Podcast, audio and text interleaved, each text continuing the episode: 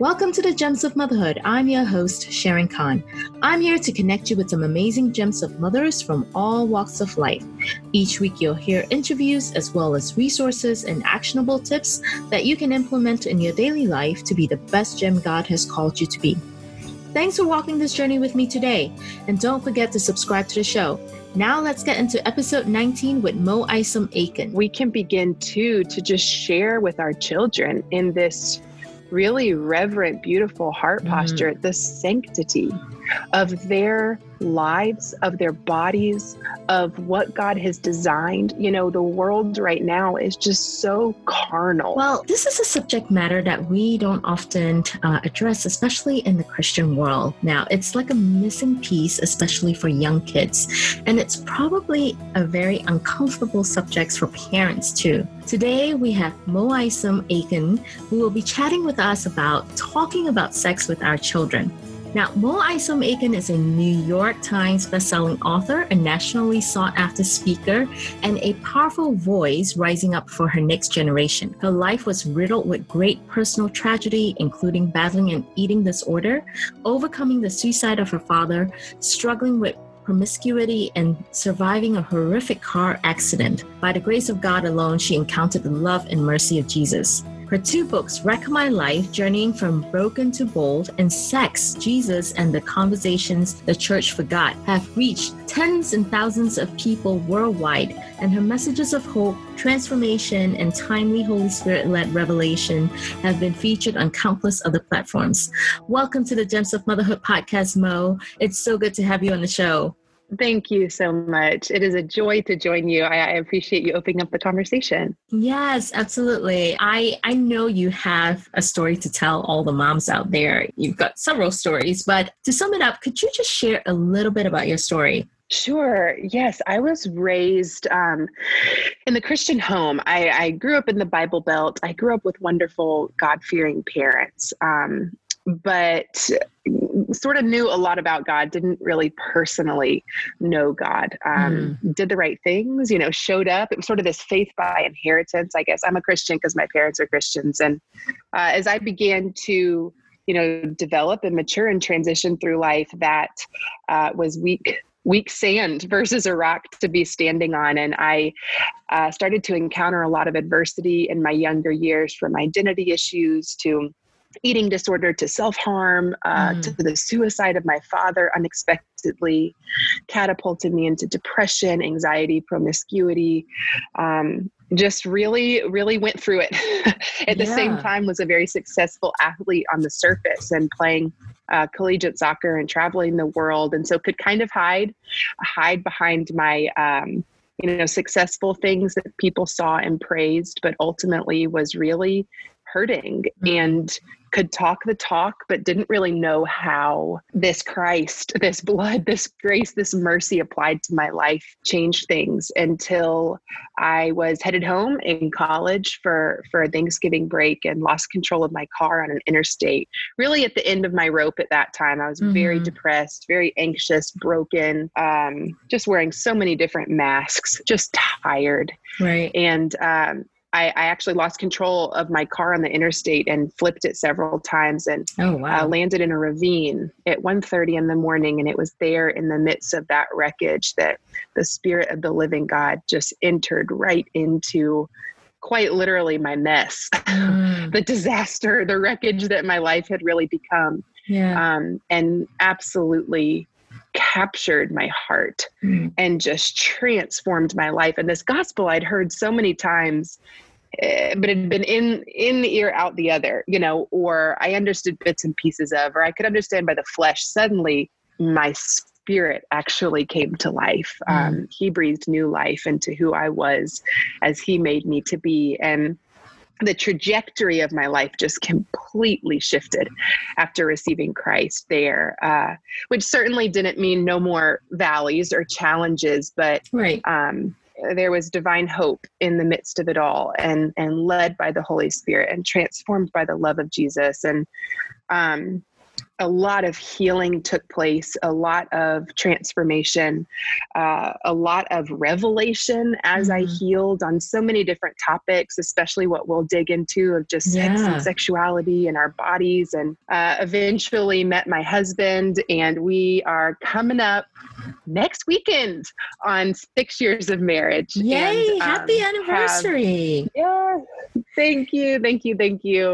It's so fun. It's been life, through a fire hose. We have 3 kids to show for it and a 4th on the way, and just a lot of joy and excitement. And it has been a great journey. I've gotten to write some books and travel and share testimony and teach the word of God and just testify. And it's been the greatest adventure, just following Christ and realizing his full redemption over my life and allowing it to transform all of what life looks like moving forward, into motherhood, into marriage, into every different season, knowing what never changes nor fails, who is with us and for us. And it's been a great adventure and continues to be. Amen. Well, God is good. I kind of want to jump into our subject matter that we're about to talk about, because it's something that we hardly address it.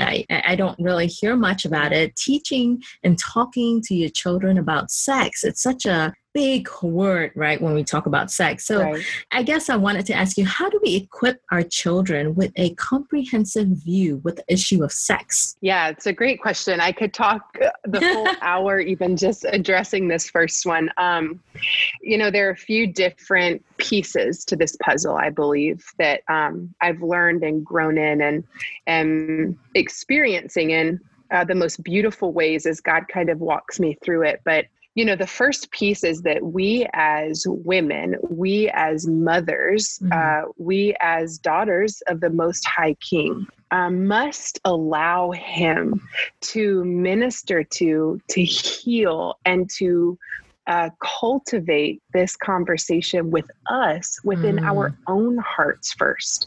I find a lot of times people are very intimidated or confused or scared, honestly, to navigate the conversation of sex with their children, because really they don't even realize that conversation is one that the Lord wants to have with them too first. Right. It's important. It's really important. Many of us have baggage. Many of us have backstories. Many of us have learned things the hard way, or were abused, or carry shame, really. And I think, the first and most important piece in learning how to sort of comprehensively walk with our children through this is allowing the Lord to comprehensively walk with us through our own understanding.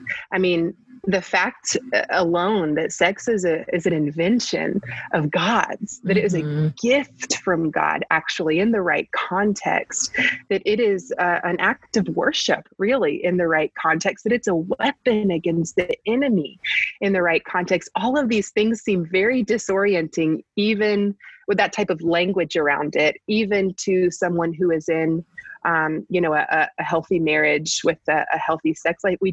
These worlds haven't collided much in conversation, but man, his text is full of this truth. From Genesis to Revelation, he uses imagery around this subject. He gives us instruction. He weaves the truth of our identity through his word. And really, narratives of sex and sexuality and brokenness, and then how it is rightly carried out, they weave all through the word.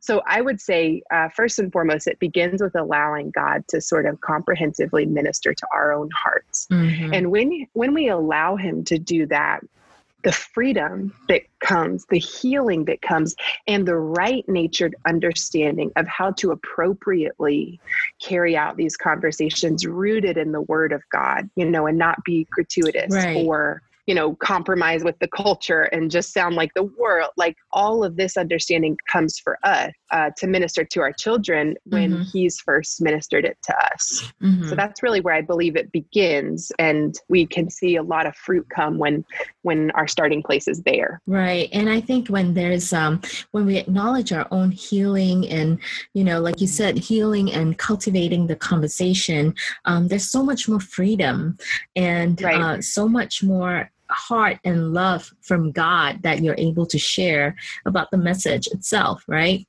And right, so, exactly. Yeah. So, you know, why is it important for us moms to even have that conversation with our children? Yeah, I love this question because so many ask it. I've heard from so many women a lot of different questions. And, you know, some are, when do I have this conversation? How do I have, who else can have this for me? So I don't have to, like, you know, a lot of actually my sexual struggles came from, I think, my parents assuming the church was having this type of conversation with me, the church assuming the parents were, right. and really no one was. So my, you know, view was framed by a pretty broken culture. Mm. But I think often of the scripture that speaks to us about teaching our children of the ways of the Lord when we rise, as we are going and as we are coming, that would always be on our lips, that it would always be in conversation. And this is just an area, sex and sexuality and all of the topics that fall under this, mm-hmm. they so deeply root to our identity. Mm-hmm. And so we think this is taboo. We've bought into the, you know, narrative that this is taboo or uncomfortable, right. Isn't usually rooted from a healthy, godly place. It's rooted from how the world has framed it. Right. But just like as I teach my children about the faith, as I teach my children about, you know, God the Father, Christ the Son, the Holy Spirit, I do it in a conversational manner, starting from the youngest age possible. Mm-hmm. And I continue to build on those foundational blocks and, you know, cultivate, even just speaking of the faith. And so why would we not do the same when speaking to them about their identity, when speaking right. to them about sex, when speaking to them about such a paramount thing? It needs to begin as early as God graces us with the courage, the ability, the, you know, the push to do so, no matter if someone's listening, their child is 10 or, you know, right. 15 or 2, like his mercies are new every morning. And I believe he desires that we, it's actually our mandate as mm-hmm. parents to be leading our children in the way that they should go, to be speaking of his ways and his decrees and God's heart conversationally from the beginning, building right. upon that and guiding them in truth. And so I just find that it is actually kind of a non-negotiable. It's expected from the heart of the Father that we would be ministering to our children about right. this and cultivating this conversation. Yeah. And I think there's so much power in it too, you know, power in the sense as in coming from a Christ-centered view right. of what sex truly means. And it's better for our children to learn it from our home, our Christian right. home, rather than getting the worldview of what sex truly means to them. And right. like you said, you right. can easily get lost in your identity if that's the narrative that you're buying into. And obviously as parents, that's part of our responsibility in, you know, sharing our faith, but as well as sharing about why God created sex and sexuality to our children. And mm-hmm. I think that is powerful because especially in today's world where the enemy tries to destroy mm-hmm. The Christian family and Christian children in so many different thoughts or, you know, different worldviews coming in about identity, gender confusion, and etc. Right. And so this is such an important thing for children to learn from their parents. Right. And so, exactly. you know, there's never probably a good time, but how do you know when is a good time to talk about sex with your children? And yeah, when is a good age? Well, that comes with a little bit of a story as well, how the Lord began to talk to me and teach me about this. You know, idea that was very culturally formed of the talk, of this one time father sits down his 16-year-old son and they have the talk, you know, and the sort of concept that it's been, you know, displayed by movies, and it's been expressed as an awkward sort of taboo, weird thing. But the reality is that this is foolish. Because first and foremost, our children are being exposed to things at younger and younger and younger ages. Mm-hmm. I believe right now the average age of exposure to pornography is 9 years old. That's the average. That means there are many children who are much school bus. This is, you know, anywhere and everywhere. I was exposed at 9 before there were even mobile devices. I mean, I was, you know, just exposed from my dad's own stuff and older neighbors. And it's just younger and younger that the enemy is on mission and seeking to infiltrate, to pervert, to just wound the minds and the hearts of young people, and to distort this stuff. Mm-hmm. And so I remember, goodness, when my first daughter was only she wasn't even 2 years old yet. We lived in a townhouse at the time, and in the master bathroom, the shower was glass. It was, you know, see-through. And you know, there is no privacy when you have toddlers. It is not like you say, excuse me, please wait outside while I am doing things. So totally. I remember one day, my husband was in the shower and my daughter toddled in. And for whatever reason that day, she took just this vested interest in my husband. She could see him through the shower and he's trying to be very discreet and turn away. And I'm kind of turning and seeing what's happening. And it was like the Holy Spirit stopped me in that moment and said, there's one of two responses you can have here. You can freak out. Oh, no, don't look, that, you know, come away. And you will instill in your child almost a shock and shame reaction, or you can guide her away and guide her to me. And I just thought, she's 1.5. She's not even 2. What do you mean? But I pressed in and I just sort of, you know, diverted my daughter. And I remember just asking, Holy Spirit, please give me the words to say right now. I was not even anticipating navigating conversation around any of this. And it was so simple. The building block conversation that the Lord gave, I simply said, wow, isn't it interesting that Daddy is so different. He's a boy. God designed him this way. And we're girls. You're just like Mommy. God designed us this way. And moved on, you know, and it was just this very simple moment that I realized I can run from this or just, you know, push past the whole moment, or I can begin right now. As I said before, even as we walk our children in the foundations of the faith as a whole, I can begin right now with the most elementary building blocks. And it begins around our identity. It begins around our maker who made us wonderfully, you know, and then it grows and progresses as they do. And I just really, I thanked God after that moment for stopping me in that and causing me to care in that moment. And I've thanked him every day moving forward that as my children have grown, when they've come with questions or when things have happened, they have known, even still at young ages, it's a safe place they can come to Mommy and Daddy to ask questions, to navigate the conversation. Our job as mothers, as, you know, parents of these children, is ultimately to lead them and to teach them in truth, because we're not always going to be there. And, you know, I see a lot of parents kind of approach it of like, we don't want to talk about it. We don't want to put the thought in their mind. We don't want to make them wonder. And I'm like, the thought's already coming in their mind. They're already being exposed to things. And so we have this ability to not be fearful of it, but to in faith walk with the Lord in cultivating rightly these conversations. Because one day when I'm not there, I want I pray the Holy Spirit will speak to and convict and teach my children, that they would be the ones who have enough of a knowledge base when, you know, they're possibly exposed to pornography or see something on TV, they would know, hey, that's an image-bearing creation of God. Why would I want to see them doing that or, you know, objectify them in that way. And obviously that's down the line for us a bit, but that's the long goal. You know, this is a long arc game and it's just so important. Yeah, no, I completely agree. I think that sometimes we underestimate how much children learn and how much they understand, even at a very young age. My daughter is 2.5 years old and she knows clearly that, you know, daddy is a boy and mommy is a girl. And we try to tell her that this is how God created us to be different.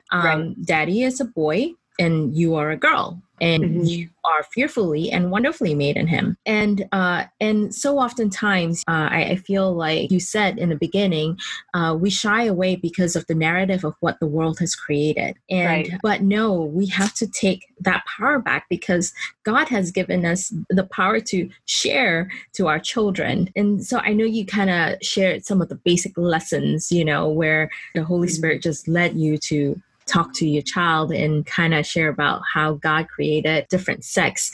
And I guess I wanted to ask, how else can we communicate the function and purpose of sex with our children? Yeah, that's a great question.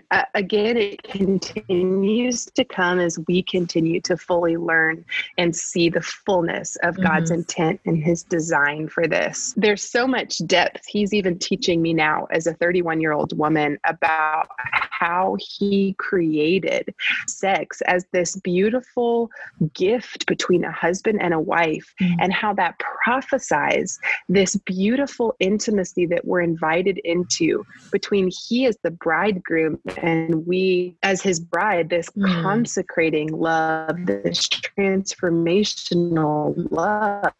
And to some people that would seem so disorienting, but when you really begin to press in to the heart of God and ask him to show you what you've given us is deeply spiritual as well. And it is framing for us the understanding of our ability in covenantal marriage, love with you, Lord, to draw near to you, that you draw near to us, that we come with our mess and our bumps and our stretch marks and our scars, and still you delight in us, that we, you know, work out our salvation with fear and trembling, like that your love transforms us. It's so incredible. Yeah. And so as we begin to see that more clearly, even of what the physical act is meant to show us of God's heart, of his nature, we can begin to just share with our children in this really reverent, beautiful heart posture, the sanctity of their lives, of their bodies, of what God has designed. You know, the world right now is just so carnal in all ways that it approaches sex, sexuality. There is messaging changing every day. It's all relative. It's very, very physical, very carnal only. I think we have this incredible invitation to, out of our odd heart posture, share with our children the truth of, hey, this is bigger. This is actually much bigger than just a physical act.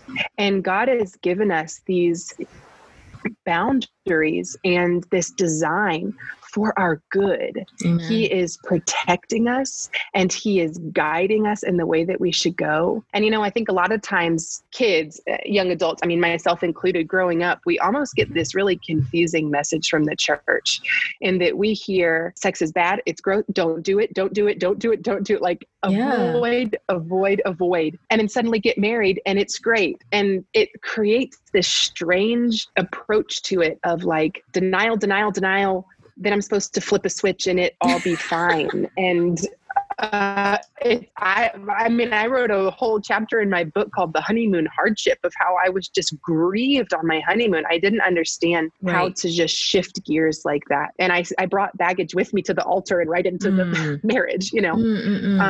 I think the challenge is, and the invitation is, we as believers can really change the narrative of this for our children. Instead of, you know, propagating this message of it's bad, don't do it, deny, to actually teach the truth.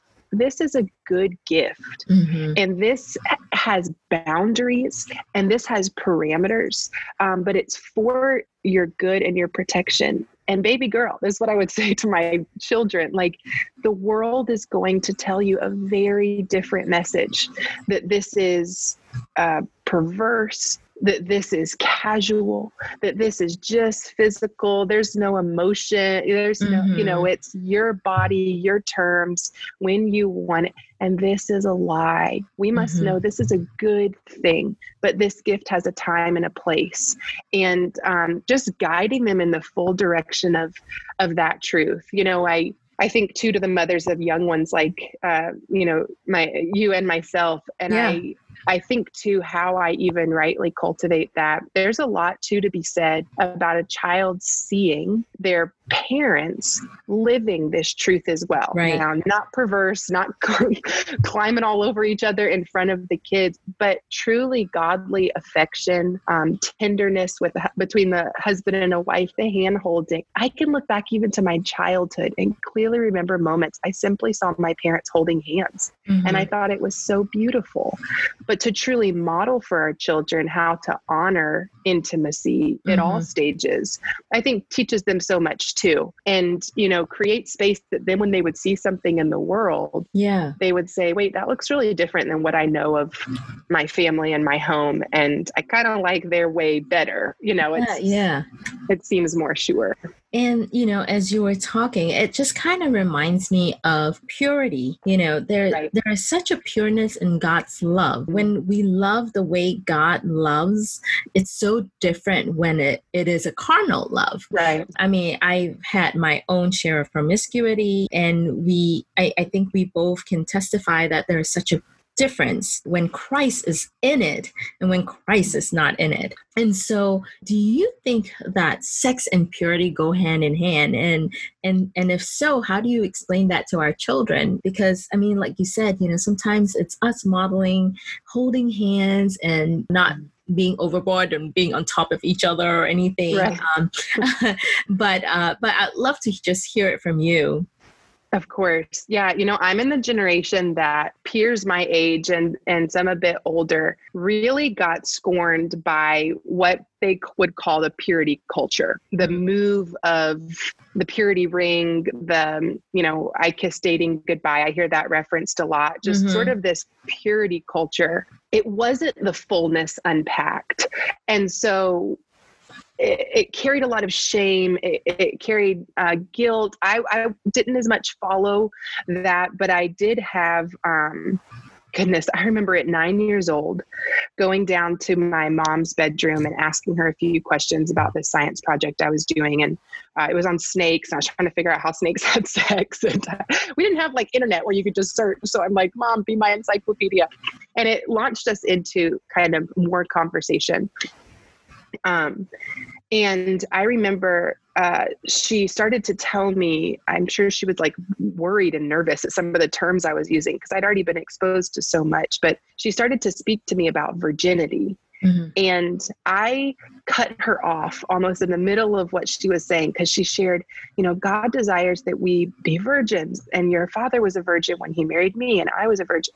And I triumphantly stood up and made my vain virginity vow, then mother, I too will be a virgin when I get married. And I just marched out of the room. And I remember so young, but I specifically remember thinking that was the answer. That's what God wanted. He just wanted me to be a virgin. And so I would be a virgin. And that's not all wrong, but it's also not all of it. Right. And so it led me to that question that I think far too many believers get stuck on of like, okay, then like how far is too far? And we live in this gray area of like, basically how much can I get away with and still be a virgin? And the problem with even the conversation solely being trailed down the virginity path is I did not know about purity, what God actually calls in the fullness of our purity, that we would be of pure hearts, that we would be of pure minds, that our words we speak would be pure, that our actions would be pure. And virginity is going to be a beautiful byproduct of that. But if we just look to sort of the works-based thing of virginity and we miss the heart transformational call to purity, and we end up scorned in that weird culture of like making these vows, but then living very different lives kind of in the darkness, or wondering how far can we go? Or goodness, so many losing their virginity and feeling like I'm worthless to God now. There's no going back. What's the point? You know, I couldn't do it. I didn't do it. And forgetting too that God and the reception purifies our hearts again. And his greatest call is to purity. And I think you can be a virgin and completely impure. That was my story. I'm addicted to porn. I'm pushing an envelope behind closed doors. I'm claiming virginity, but my heart is impure. And it's a red flag I see. I want to just wave in the church. Like, the conversation is bigger. It always is deeper, and it always is about it centers around, create in me a clean heart, oh God, renew a steadfast spirit within me. The purity of one's heart is the ultimate goal of the gospel. And so we can't have a conversation of sex without seeing virginity and running bases and how far is too far, and missing the why. Oh, the Lord wants the wholeness of my life. And he wants the fullness of our children's lives and hearts and words and actions as well. But the two conversations go hand in hand. They really can't be separated, because purity is the driving why behind even honoring God's way of sexuality. And I mean, as we're talking about purity, many times, especially in today's society, in today's culture, children face social pressure about sex, false expectations, temptations, and everything that the society are talking about, you know, different sexuality and etc. How can we help our children not to be intimidated by those pressure? Right. Great question. I truly believe now my children aren't yet the age of being out in the culture to that degree. They're still younger. And so they're truly, I believe there's so much wisdom in seeking. If women listening have women in their lives who are mothers to older children, and they see the good fruit of that motherhood and those older children who have walked in the ways of the Lord, or, you know, been redeemed and transformed, or whatever it may be. There's so much. I go oftentimes to women of older children to seek help in this area. But I do think, again, it goes back to cultivating the conversation from a very young age, being open ears, an open, receptive source to hear and receive their questions, always pointing them to the word of truth in your answers, always celebrating and speaking truth of their God-given identity. And also, this is a really big one I see, speaking and celebrating truth of the opposite sex's God-given identity. And so the uniqueness and the beauty made, you know, men, made boy, all the characteristics that you know, carries, and God's call for the young men, as well as the uniqueness, the beauty and wonder of their identity as women, and all that God, you know, has blessed in that nature and calls young women to.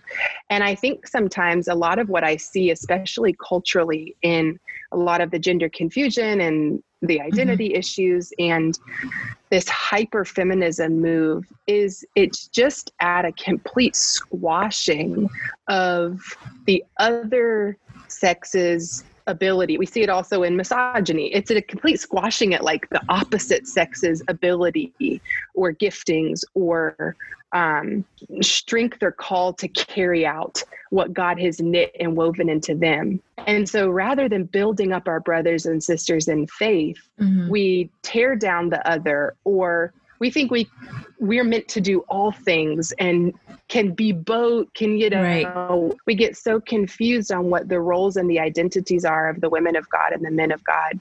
And it lands us in a lot of weird, middle, mucky ground that can be super confusing for young people. So again, I think it goes to affirming and speaking truth over their identity. I also, I know this kind of stretches it wider as well, but I want to emphasize, I think it goes in confirming and speaking truth over their word-breathed identity. A lot of the times we limit, actually, and take our social construct of what we've perceived for a young woman, right, and fail to celebrate the fullness of how you are fully woman, made in the image of God.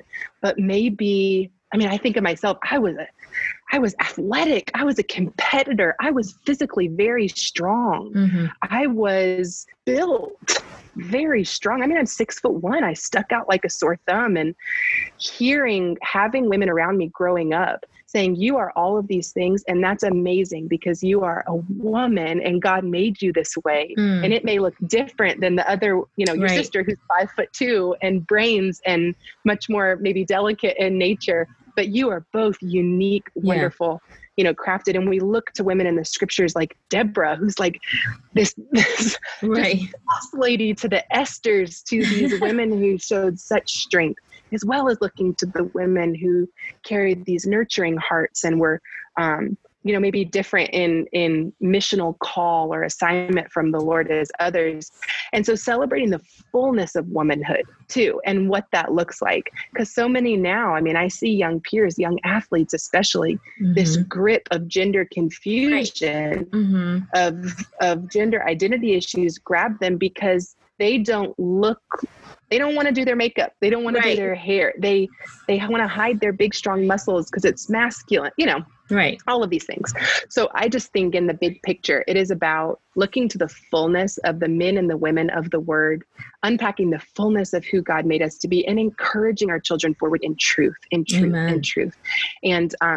guiding them in the way that they are to go, but also celebrating uniquely who God made them to be, because God's not making the errors. It's usually us exactly confused about how that looks. And God's words is just so simple, right? Only we complicate it, and so exactly.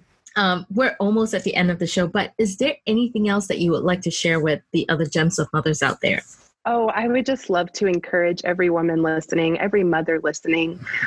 His mercies are new every morning. Amen. He is with us. I think so often, at least as I frame, my understanding of the Lord, of God the Father, our Abba Father, as these beautiful fatherly roles, as Christ the Son, the firstborn of many brethren, as our friend, as our, older brother, as our leader. And I so often in my mind frame Holy Spirit as the more feminine maternal characteristics of God. Holy Spirit, counselor, teacher, convictor, helper. And I just think it's the most incredible invitation that we have as women and as mothers to portray really the heart of God to our children in the way that we counsel them and lead them and teach them and point out, the errors as well, and, serve as their guide, as they, walk in the ways of the Lord. But it's such an incredible invitation. And it's also so hard. Yeah, it's so hard to be so human. And, it truly be upon us as the ones stewarding these lives, to walk with them in truth. We're imperfect and we're all learning, but I just want to encourage every single mother listening. You're doing an incredible job. Amen. Continue to press into the heart of the Lord. He will give wisdom. He will give knowledge, understanding. And I truly believe his grace is sufficient for us as we walk forward and seek to show the heart of the Lord to our children. So just cheering all the moms on out there. It's a lot, but we can do it. It is a lot. We can do it. Yeah. Thanks, Mo. I just really felt in my heart that we just need to pray right now. And if you don't mind, would you mind closing us in prayer? Oh, I'd love to. Heavenly Father, Abba Father, we just praise you. We praise you. We thank you, Lord, for your great love, that you would send your Son to die for us, to atone for our sins, that we could be forgiven, as well as that you would send your Holy Spirit to write your laws on our heart, your ways within us, God, the Spirit given to us to lead us and teach us and convict us and guide us. We just thank you for your mercy, for your grace, and for your love. Heavenly Father, we just come in intercession over the next generation. I just come in intercession over the children of every single mother listening, Lord.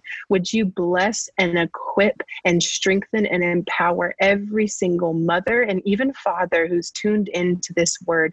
Yes. Lord, would you pour out your Holy Spirit to give them greater wisdom, greater understanding, healing in their own hearts, right-natured understanding of you, of sex, of sexuality, of this gift you have given us, so that they may walk forward boldly as the source of truth for their children, as the guides, as the leaders, as the sounding board, as the safe place that their children may come to have conversation about the challenging, hard, broken, often ways of this world. Jesus. And Father, I speak over the coming generation, over every child of the parents listening, Lord. I just pray a shield of protection, Lord. Yes. I pray a shield of protection by the Holy Spirit, that you would guard them and keep them, watch over them, and just no flaming arrow of the evil one would prosper. No weapon formed against them would stand. Yes. Lord, I their eyes, their minds,